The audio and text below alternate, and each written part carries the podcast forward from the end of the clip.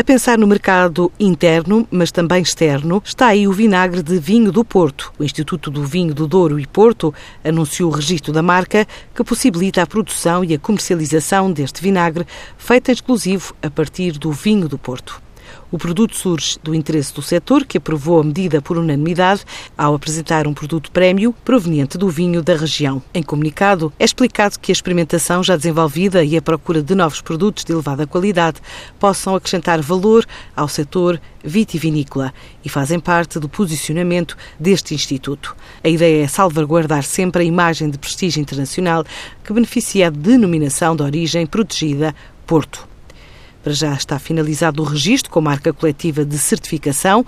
Todos os comerciantes e produtores engarrafadores de vinho do Porto que pretendam comercializar este vinagre podem candidatar-se a produzi-lo e devem começar por estabelecer um protocolo com o Instituto dos Vinhos do Douro e Porto. O registro da marca foi efetuado depois de vários meses de estudos, pesquisas de mercado e de uma avaliação da metodologia a seguir. O uso está sujeito a regras constantes do regulamento exigido pelo Código de Propriedade Industrial, cujo cumprimento integral é uma condição para a produção e o comércio deste vinagre do vinho do Porto.